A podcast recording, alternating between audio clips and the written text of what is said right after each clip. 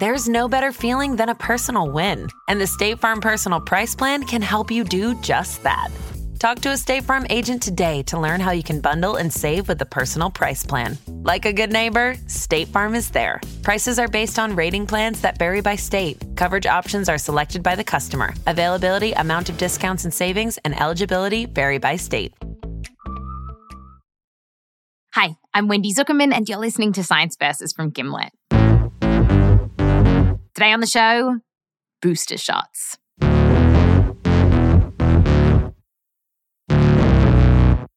In the US, President Biden recently said that for adults who have been vaxxed, the best way to fight against new coronavirus variants, like Omicron, is to go out and get yourself a booster shot. Go get the booster shot today. Do not wait. Go get your booster if it's time for you to do so. And this feels a little odd because for months, scientists have been in a tussle over whether healthy adults actually need booster shots at all. And now this new variant walks into town that we have basically no data on.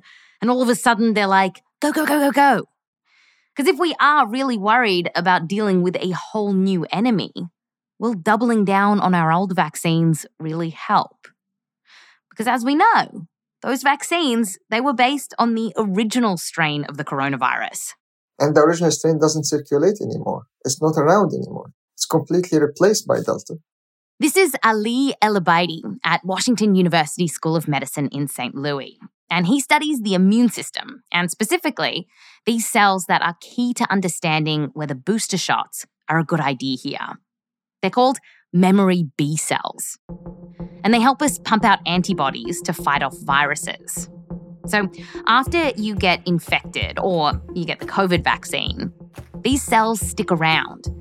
And it's like they remember the virus so that when we actually get exposed, we will be able to respond quickly and not only that, respond with cells that are much better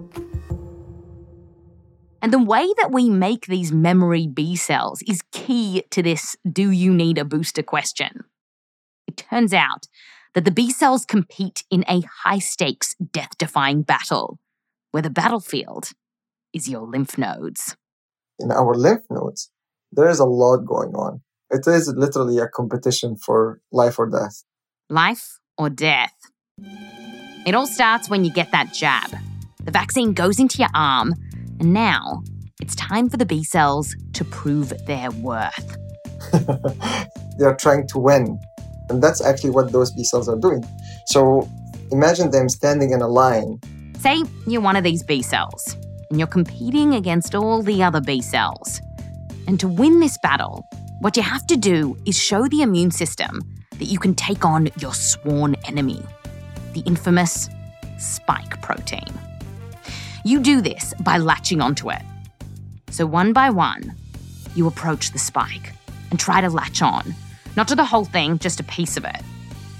And if you can't manage it, bad news for you. As a B cell, you die. But if you can, the immune system says, you live. The best part is it's a survival for, we call it survival for the fittest. And the competition becomes much harder the B cells go through round after round of this for months. And what's awesome is that they have to get better and better at latching onto the spike. Because the whole point of this is that we will end up with the best and badassest B cells that will remember that part of the spike that they grabbed onto.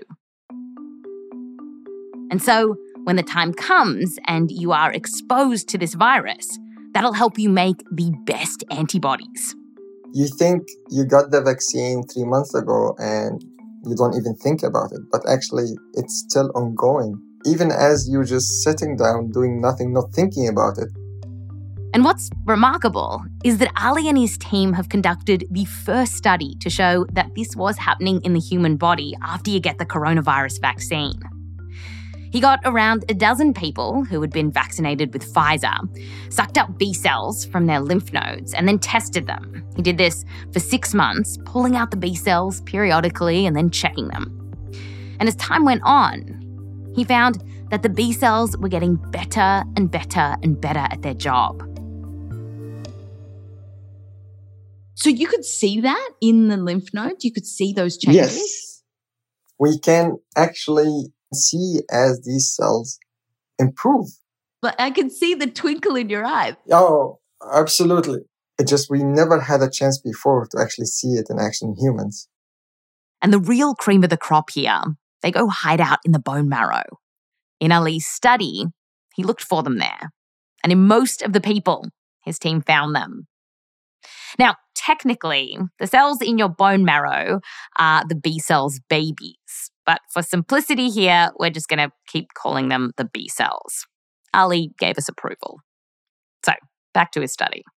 And that's for me was amazing part. I mean, the whole thing is fascinating, but that was the cells that we send to our bone marrow are the best of the best.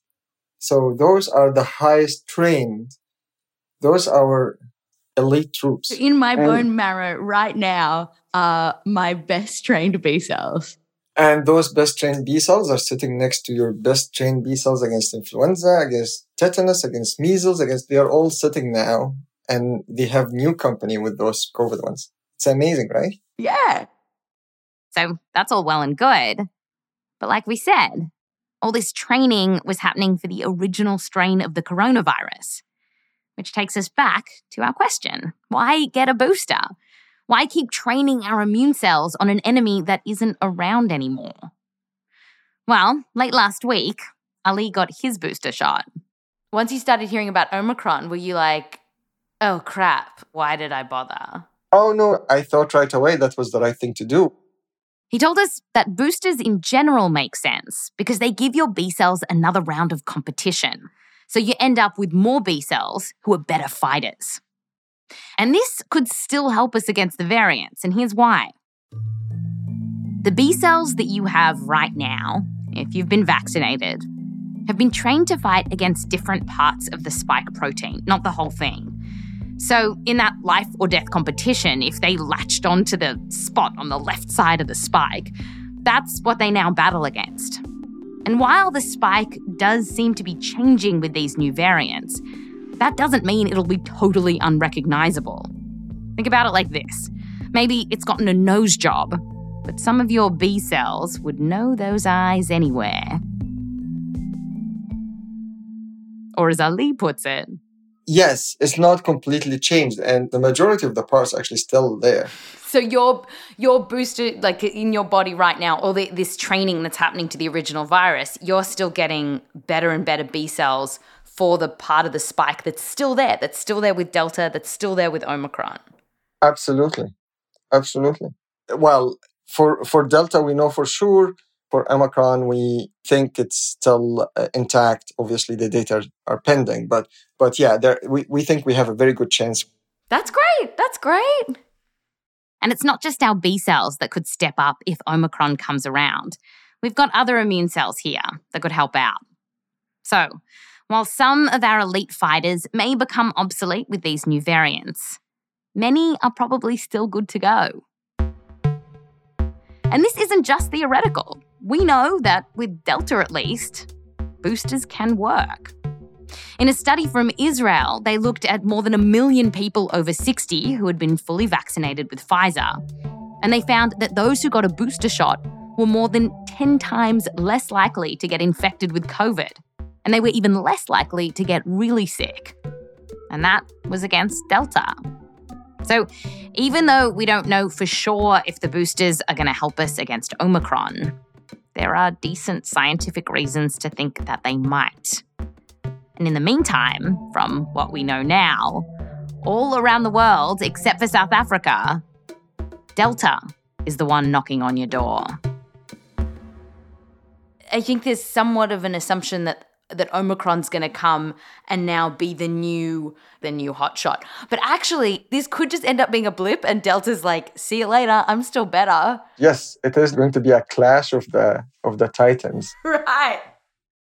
The CDC said that every vaxxed adult should get another jab. So if you got Moderna or Pfizer, they reckon waiting six months after you're fully vaxxed.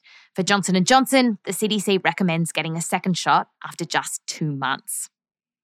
If you'd like to learn more about the Omicron variant, including why scientists got freaked out about it in the first place, then go and pop over to our main feed and listen to our full episode on Omicron. So just search for Science Versus on Spotify, that's Science VS, and click on our episode Omicron. Do you need to freak out?